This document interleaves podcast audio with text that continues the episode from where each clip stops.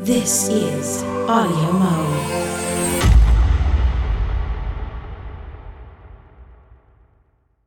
Hello, everybody. It's Audio Mo, day nine. Yikes! What a Audio Mo. We've we've got some really really good stuff. I'm actually just going through the Audio Mo timeline on Mastodon now, and listening to um, a few audio modes that were published today. So I hope everybody is having a good day. Um, I hope that everyone certainly has a much better experience than I did today on Uber. So normally with Uber, I have my main issues are having to report people that that won't take a guide dog. Well, now that isn't so much an issue anymore because my guide dog has recently retired. And the sad thing is is I, I love guide dogs and and the one question that people have been asking me a lot lately is are you going to get another dog are you going to get another guide dog and as much as I love guide dogs and I, ad- I adore them, I think they're wonderful. Um, the dogs aren't really the problem. It's people. People are the problem. I've got people on both ends of the spectrum who will either a constantly want to pet the dog, even though they know they're not supposed to. Um, I had a woman who tried to actually pet Zappa while we were crossing the street once, and that just wasn't going to work. Um, there are people that just for no apparent reason will just walk up behind you and and try to offer your dog treats or try to push you know they're like you know well i want to pet this dog you know.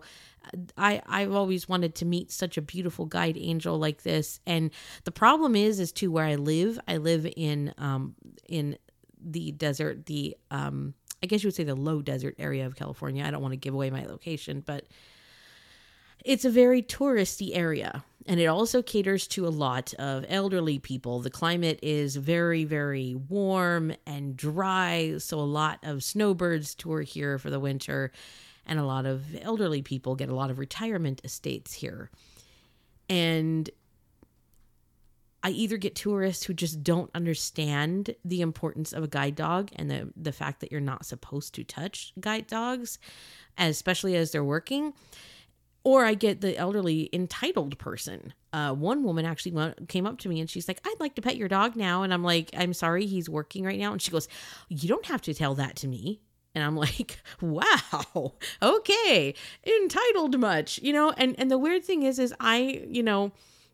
I'm one of those people that advocates for better care for the elderly. I do think elderly people need better care here. Um, there's so much caregiver stress these days. There's not very good care for the elderly. And I feel bad for them.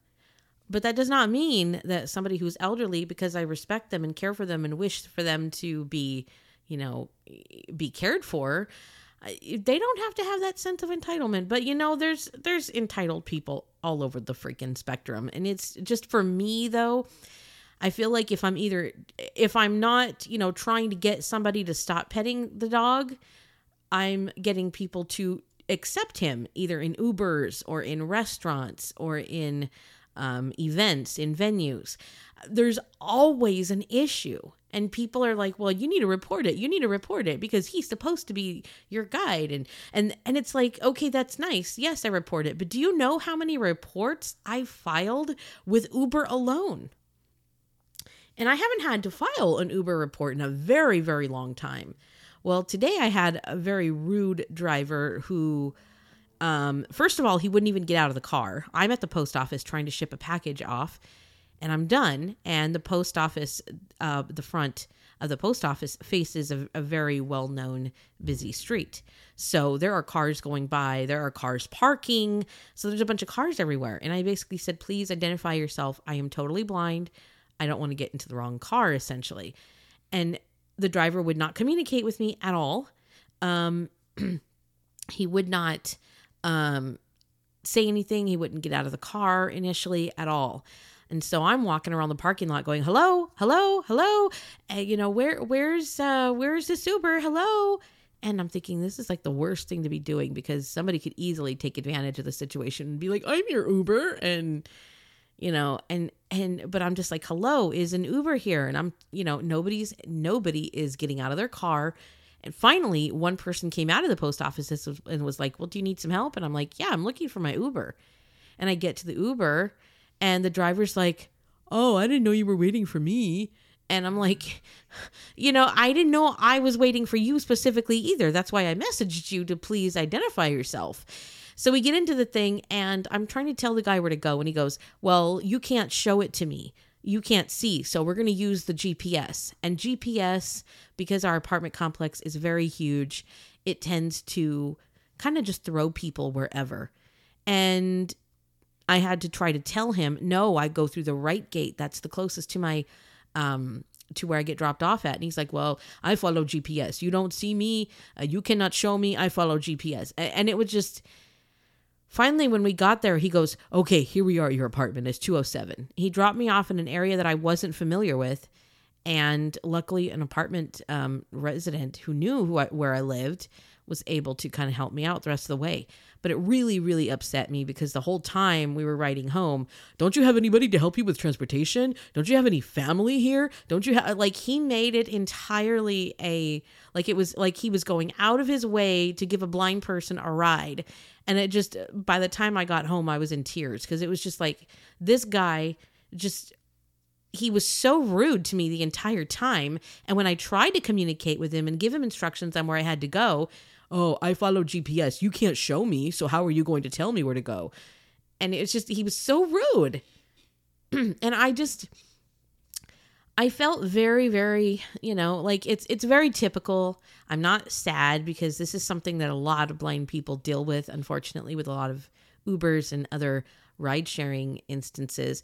But this guy just the whole time he treated me like crap. And when he dropped me off, he's like, are you okay? I'm sorry. I don't know where to go. And so I get out of the car. And at that point, I just don't even want his help. I didn't even care if he pulled away. But I guess he was worried that nobody was helping me. And when he saw that the guy finally came to my aid, I guess he left.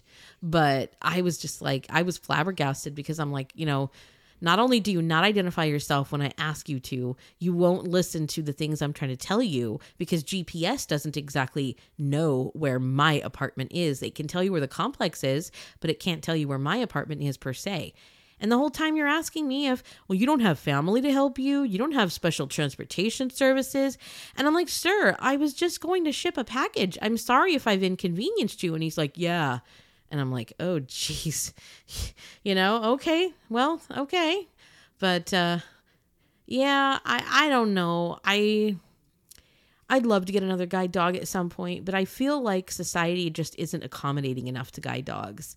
I as much, you know, guide dogs have been around since you know, I mean, we're talking mid 20th century where people were aware of guide dogs being around what I want to know is like what why aren't we still not getting the message? I mean, here we are we are I mean almost almost a century away from when the first guide dogs came around. That was like in the early 30s. I, I think it was either 29 or 39. I need to look it up when the first guide dogs came to America, but it was pretty early in the 1900s. And why are we still not aware of guide dogs and what they can and can't do. There's still so many issues. And I know one of the biggest issues is immigration. And I don't want to get too much into immigration debates because I know that foreigners, and, and this gentleman was a foreigner, you know, personally, I don't care if somebody's a foreigner or not. I have a lot of people from America that deny me from getting, um, from bringing Zappa sometimes, but